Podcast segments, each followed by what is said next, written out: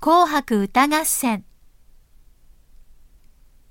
紅白歌合戦は大晦日の顔となっています。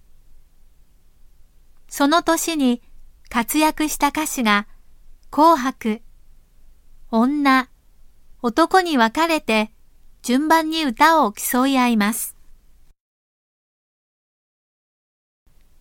紅白に出場できるというのは日本の歌手にとっては大変な栄光です。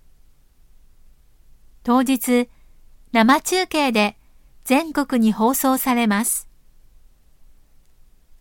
若い歌手から歌い始めて、後ろへ行くほど芸歴の長い歌手になります。最後に歌う歌詞は鳥と言われます。赤組、女性と白組、男性、それぞれに鳥がいますが、その後、一番最後に大鳥が出ます。